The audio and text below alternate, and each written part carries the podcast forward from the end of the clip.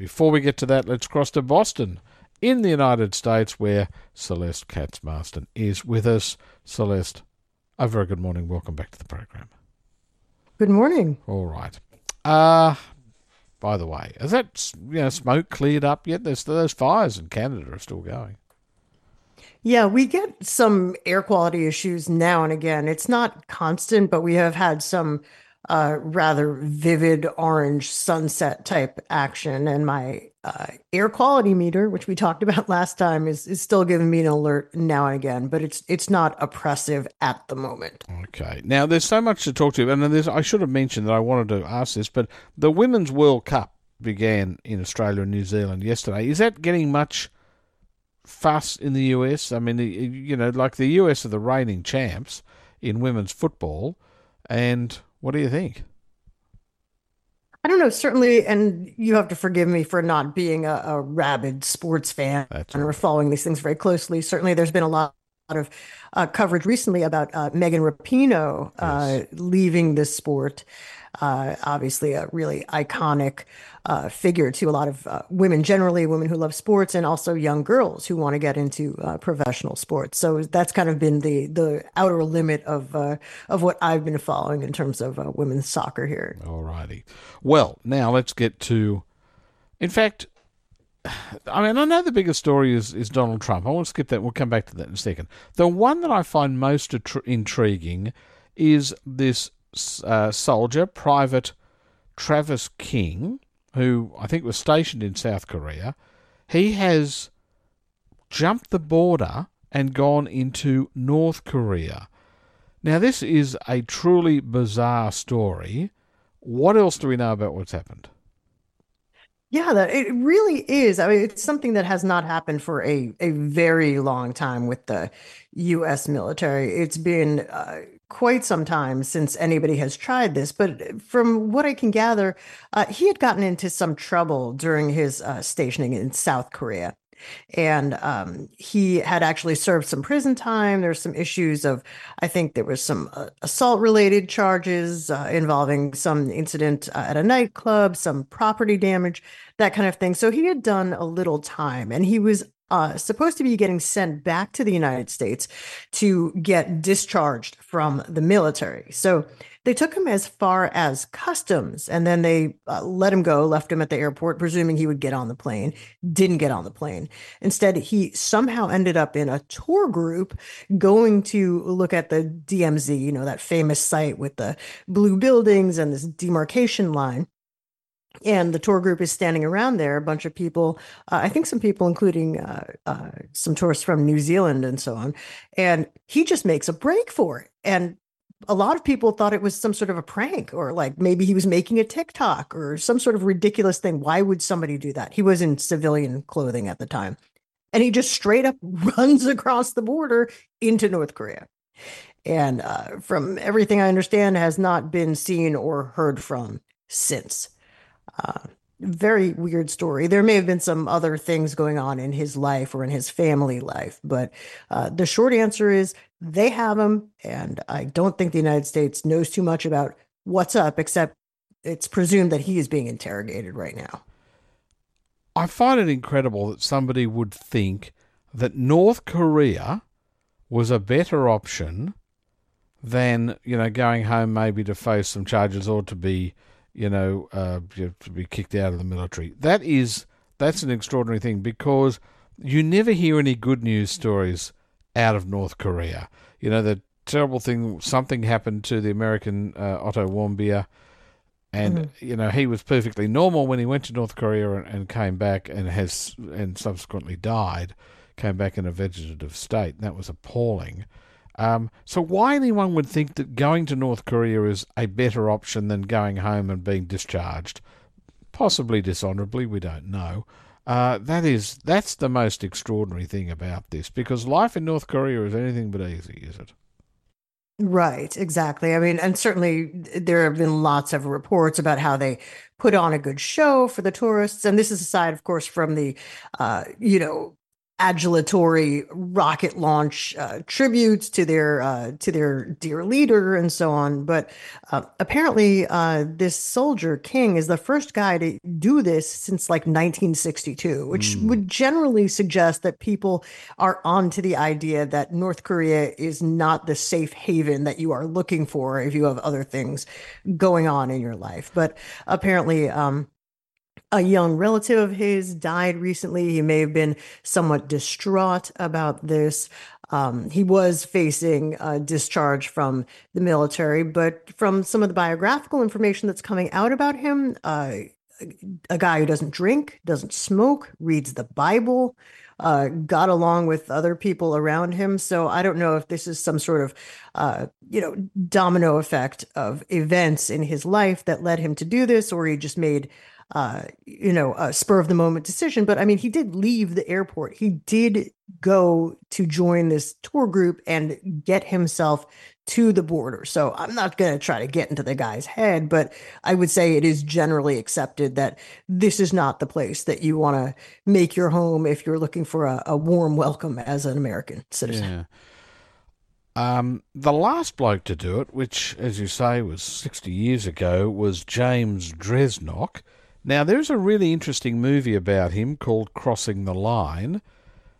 And I don't know, he didn't appear to be. I think he's still alive, I'm not sure. But uh, he didn't appear to be, you know, regretting what happened. But I would say defecting in those days is a bit different to, you know, running across the, the border these days.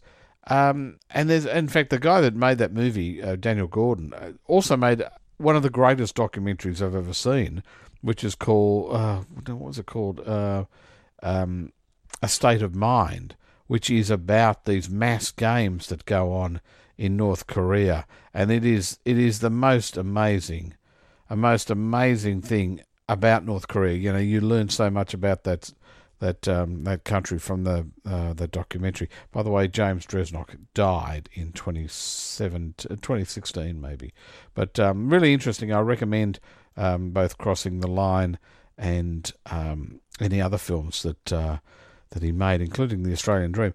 I've been to that point in North or South Korea. In fact, you go into North Korea when you go into those little blue huts. That is counted as North Korea. It's a very strange experience. You catch a bus. They look at your passport when you get on the bus. They look at the passport when you get off the bus. You then get onto a second bus and you have to sit in exactly the same seat as you were in the other bus. They look at your passport then, they look at your passport when you get on the bus.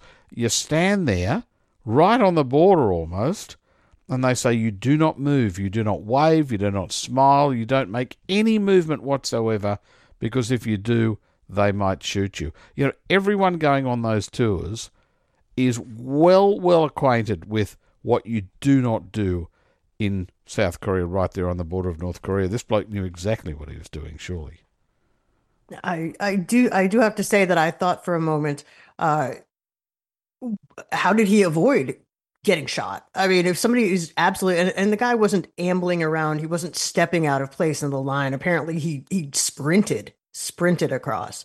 And so I would think any kind of sudden movement, as you say, would be, uh, you know, something that would raise everybody's uh, everybody's uh, awareness and, and set off some alarm bells. But uh, he, I don't know if you want to call it, he made it. But yeah, he made it, and now he is there, and and uh, I, am not sure how this is going to end. I don't know if it's going to end well for him. I don't know how much he as an individual would be able to uh, say or do that might endanger the security of the United States or its allies by talking about uh, his role in the military and in an installation there. But uh, this is not something that I think anybody either particularly expected or particularly wanted, except perhaps for this one guy. And I don't even know if that's true for him we may never know. The interesting thing is, as you say, he was about to get on the plane and go home, and it's also very difficult to get onto these tours. You have to book a long way in advance. It's not like you can just walk up on the day. I mean, he may have been able to do that. I don't know. Um, and it takes a long time. You've got to meet in um, in Seoul in a particular place. They go through all your details, who you are, what your name is, you know, what job you have every detail you've got to give to them, and then you get on this bus and it takes a few hours or a bit more than an hour to get there. It's a very complicated thing. It's not like going on a normal tour at a normal tourist destination. It's very, very difficult. So, I don't know. Oh, things very, very strange. Um, speaking of strange, um, Donald Trump. Now, Donald Trump uh, has said that he, you know, like maybe there's going to be more criminal uh, charges against him. This is because of what happened on January the 6th, 2021. But it's not specifically to do with the riot. It's, in fact, events leading up to that, isn't it? Right. So uh, the interesting thing, and he said that he received a target letter uh, saying that he's being investigated. There's a grand jury proceeding going on, but uh, this is generally about efforts to overturn the 2020 election. Obviously, that didn't happen. Joe Biden is the legally certified and recognized president of the United States. Uh, there was no mass conspiracy to uh, fix or rig the election. Sorry, I had to say that, but I always want to make that point very specifically for all the uh, conspiracy theorists out there. Um, but yeah, you know, there have been a lot of people who have been interviewed and and questioned or given testimony uh, that were sort of in his orbit or his aides or sympathizers or employees or whatever. So now you see that all that triangulation is starting to close in on the former president. And I think that's that's what makes this interesting. Uh, I'm not saying that he is, you know, sweating it out on a witness stand at this very moment necessarily, but um, I think this is coming in from sort of the outer layers of the onion right now to the core. The former president, what did he know? When did he know it? What did he do? What did he not do? Um, specific to this whole issue of trying to delegitimize the election of Joe Biden and and not accept his own loss. Thing is, he can't deny that he did this stuff because he can say, you know, and he may believe it, and others may believe it, might be proved, might not be. You know, when it came to January the sixth, he can say, listen, I did not cause that riot. I didn't. He may have said, you know, walk on down there. He didn't say you know, start a riot and, you know, take over offices and smash your way in. He did not say that. He can honestly say, I didn't say that, and people did it on their own, own volition. That's one thing.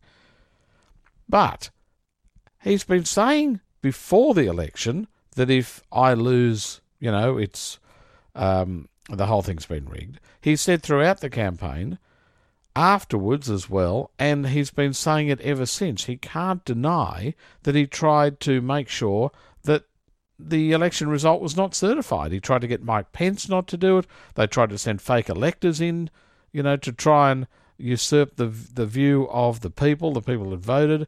Like he can't deny that. I wonder how uh, anyone's going to find him not guilty in a way. Like the, all those things, all that evidence that continues to pile up. What's going to happen?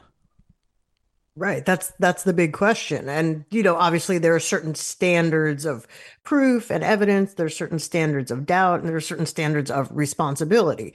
At some point, uh, you know, if it hasn't already happened a hundred times, it will happen a hundred times going ahead. But you know, an issue of freedom of speech, freedom of expression. What is how how much can he say that is protected as him expressing his thoughts, feelings, beliefs, even if they are wrong? But does he have an elevated responsibility because some of these things took place when he was an elected federal official, an official of the United States government versus what just any old private citizen could say. I mean, you know, as a private citizen in the United States, I can say a bunch of stuff. I can say lots of stuff as long as it doesn't physically uh, cause harm uh, or undermine uh, the authority of the United States government, I can certainly criticize the government. I can criticize anybody, but I didn't take an oath to um, uphold, defend, and protect the Constitution of the United States from enemies, both foreign and domestic. I mean, I would hope that citizens of the United States feel that way, but they didn't like put their hand on a Bible and put their other hand up in the air and pledge to do these things. Um, so uh, I, I, think that there's going to be a lot of uh, machinations here when it comes to uh, his defense about well isn't he entitled to express himself? To a certain degree yeah that's true but did he also have uh, a legal or moral or other responsibility to uh, to not propagate false information to not if not actively goad people into uh, insurrection type activities to at least encourage them to stop to stop behaving in a, a, violent, seditious way in some cases as the sitting president of the United States. So that that's a lot of what happens here. And you and I have talked about what sure. did he know and when did he know it? Those are really hard questions to answer, and I certainly can't answer them. But there is a reckoning that is coming here, and whether he can. Uh, squeeze out of this corner is is what we're all sort of waiting to see. Well, the interesting part here, of course, is that this is all going to be played out while an election campaign is going on. An election campaign that at the moment you know, has him as the front runner for the Republicans, and he might yet get the. I mean, it's a long way off. It's another what year before the uh, Republicans make up their mind as to who their candidate is. It could very well be him, and then you know he, he's going to be in court while the campaign's going on, quite possibly. And the interesting thing about that, of course, is He's going to be on the stand, maybe. He might sit there in the defendant's chair, but he might actually have to uh, give evidence, and he's going to have to he's going to have to say whether or not he believes that the election was rigged, that uh, Joe Biden didn't actually win, and he's going to have to give evidence about whether or not he tried to overturn that legally um, decided result. So, you know, he might then be caught for perjury as well. This is the interesting thing, isn't it? Right. So there's a very big difference between making sort of nebulous, uh, uh, you know, implications and suggestions uh, at a campaign speech or on a television program and making comments uh, in which he could actually perjure himself in an official legal proceeding. Uh, I, I think it is true, certainly, that there are still plenty of people who believe in him, who would like him to be president again, who, in any case, don't want Joe Biden to be president anymore. There's plenty of people who feel that way, and some of them I might enter in the Democratic Party. Um, but uh, yeah, I mean, and you have to ask yourself, given uh, Trump's track record and the the sort of grand arc of what we know about him and his personality and business dealings and his personal life and politics, is he the sort of guy who's going to worry terribly much about uh, walking a very fine line between uh, truth and perjury? Uh, is he going to care? I mean, we can't know that. Again, I think a lot of these people who are these sort of, uh, you know, Trump splainers or Trump crystal ball readers and all that stuff. Like, I, am not huge on on any of that. I'm I'm not the guy's, uh, you know, mental health professional, and I don't want to be. But um, you know, there is a lot of evidence stacked up against him from moving of records to phone calls he made trying to put the arm on election officials and public officials in states like uh, Georgia. And uh, there is an actual record of him saying and doing these things. And people who have been close to him or were close to him during his administration and during his campaign have come forward and said flat out, yeah, he knew he knew he lost and he wanted to cover it up. He didn't want to acknowledge it. He wanted to let the people who believed that he was still, uh, you know, legally entitled to serve as president. Uh, he he was fine with that, and he was happy to to do anything he could to help them uh, keep that mindset. All righty, we'll see what happens. It's fascinating. There's no doubt about that. Let's uh, talk about what's going on in Massachusetts. Uh, Celeste Katz Marston is our guest. This is fascinating because people have long suggested that when you're putting in your resume, your CV to get a job, there are certain people who are preferred. Now, it might be by age, it might be by sex or gender, it might be by, you know, ethnicity. And a woman at, um, who recently graduated from MIT, the Massachusetts Institute of Technology, I suppose she's kind of decided to put this to the test. And what did she find? Right. So this young woman, uh, a, a, woman named Rona Wong, is um, doing some experiments with artificial intelligence, and everybody at this point, or a lot of people at this point, certainly have played around with things like Chat GPT. You know, write me. Uh, somebody, I think it was my husband, mentioned one that was really bizarre. Somebody asked Chat GPT or something like it, an image generator, to create a selfie from the Last Supper it was extremely disturbing but it's like jesus and the disciples looking up into the camera smiling and so i mean it can do really weird things that arguably the world doesn't need but in any event she had a somewhat more serious experiment which she put up a picture of herself wearing an mit sweatshirt and just sort of hanging out looking into the camera and she said uh, make this look professional like a LinkedIn profile photo. And she is of Asian American descent. So the thing thought for a nanosecond or however long it takes, and it spits back out a new profile picture for her, which essentially made her white. Because its interpretation of what should a professional uh, you know, yeah. job search website photograph look like is somebody with lighter skin and blue eyes. So the question becomes okay. Uh, you know, her argument was I'm not saying that AI is inherently racist, but it brings up a ton of questions about how actually AI is being created and trained. So when AI is trained to generate these images or or to do these searches, it takes thousands upon thousands upon thousands of images from all these different sources and evaluates them and sort of amalgamates them into a new image. So if uh, but it doesn't do this on its own. It's essentially fed all this data or taught to find, to pull all this data from the internet. But if the people who are you know, sort of setting up the parameters of what is professional. You know, is it somebody wearing a suit? Is it somebody sitting in a business meeting looking uh, serious or confident or something? Is it somebody in a certain environment? What is what does that person look like? You know, who is included and who is left out? So it really asks a much bigger question rather than this one platform producing one picture uh, it really asks us a bigger question about what are we teaching AI to understand about the appearance or the meaning of certain words and mm-hmm. certain ideas. What does professional look like? Exactly. Well, you ask someone, what does a newsreader look like? It's probably going to be a middle aged man in a suit. I mean, there are certain right. things that that's the way that we've been conditioned to do it. And if AI, you know, and some AI only gets its information from what is already there. It can't think for itself, despite the fact that it's artificial intelligence. It only draws on what already exists. Well, that's exactly what it's going to give you, isn't it? A professional is a white looking person. That's what, you know, is out there that tells us, or that tells AI what it is.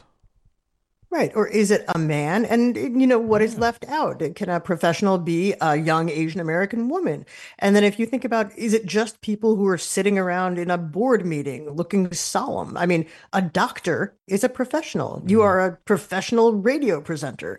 Uh, I am a professional reporter. It's, you know, what is included and what is not. And so it's not just the issue of uh, needing time to train AI, but A, it's you know, how do you define for a computer that's looking through essentially everything that exists on the internet? Um, how do you help the computer define a very abstract concept? And the people who create the definition, they have in their heads their own definition of what it looks like. You have to put in search terms and parameters, include this, don't include that. Look for things like this, you know, Boolean, whatever, you know, look for things like this, but don't look for things like that because you can't look through everything every time for every request, right? There have to be some sort of limits. But the people who impose those limits, and then the people who are employed to actually train AI, which is now a real job, um, you know, have their own ideas about what should be included and not included. So, do you have to have more diversity among the training staff, or do you have to promote more diverse ideas in setting up the limits? It, it really is interesting to me because it sort of makes us stop and think for a minute about, I mean, how do you describe what does a person look like when they're in love? You know, create a mm. picture of somebody falling in love. What does that look like? And does it look very different to very different people? I won't know until I look it up on you know AI. I'll ask them to create that. But you know, beyond that, of course, and this has probably been happening for a long time, that if you do send a CV, a resume in, then it's probably not going to be read by a human being. It's going to be read by a machine, and it automatically has these, um, you know, parameters. I think you're saying where it might cut out women's names, it might cut out so called foreign names, it might cut out people who are a certain age or went to a certain school. You are not being judged fairly, and you don't even know that. You don't even know when they tell you, or they don't tell you, that you didn't get an interview, perhaps. You don't know why you've been cut out. You don't realise it's probably because some machine was set up so that it, it deliberately excluded somebody like you. Well, I think the thing with resumes that is interesting, there, there's sort of two issues there, at least, at least two issues. I mean, one is that people are much more recognizing and learning to work with, or frankly, to game these systems. You know, if you have a job description that says you should be, uh, you should have experience in, I don't know, technical writing and interviewing and copy editing, then somewhere in your resume, you have to have those words, like those specific words, because the uh, computer can be trained to filter you out, to sift you out or drop you if those specific words are not in the resume. Maybe you said the exact same thing another way, not good enough for the computer. The computer knows to look for this word spelled this way and not something else. So there's that. And then there's again, there's the question of um, who is training the computer? Who is training the computer on what to look for? If somebody trained the computer actively, commanded the computer actively to uh, remove, say, names that ended with the letter A, because names that end with the letter A, at least, you know, in yeah. English, often tend to be women's names and not men's names. okay. um, so you could train a computer to do that, but it wouldn't be the computer's fault. A person told the computer to do that. Yeah. So I, I, think that a lot of people who were getting wound up about, oh, the computers are taking over, the computers are coming to get us or making the decisions, like, yeah, maybe down the line we'll reach the singularity or whatever, and computers will learn faster than people and it'll get out of hand. But for the moment, it's people who are telling computers what to do, just as you are when you uh, open a browser tab or send an email. The computer's not doing that itself. It only does that because you're telling it to. And to a large extent, that is still true of AI. All right, very quickly, just a couple of minutes before we have to move on. Uh, who is George Washington Dugan? So George Washington Dugan is uh, was, I should say, the only uh, African American man from Concord, Massachusetts, to uh, enlist in the Union Army in the Civil War, and um, he enlisted with a regiment, the 54th Massachusetts, which I don't know if you've heard of a film called Glory. Indeed, there's a, a, a memorial Freeman. to it in the uh, the Boston Common.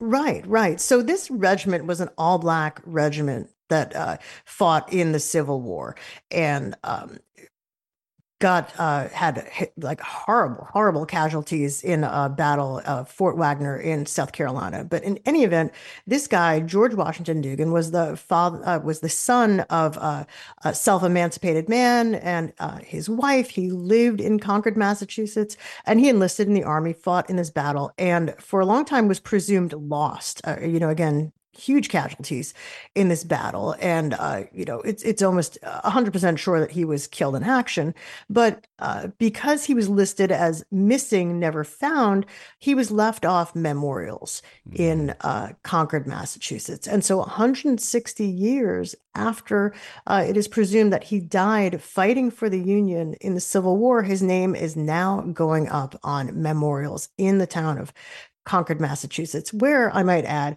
he was never even paid for his service in the army. Um, and so I think this is part of a, a, larger recognition of Black soldiers who fought in the Civil War and in other battles.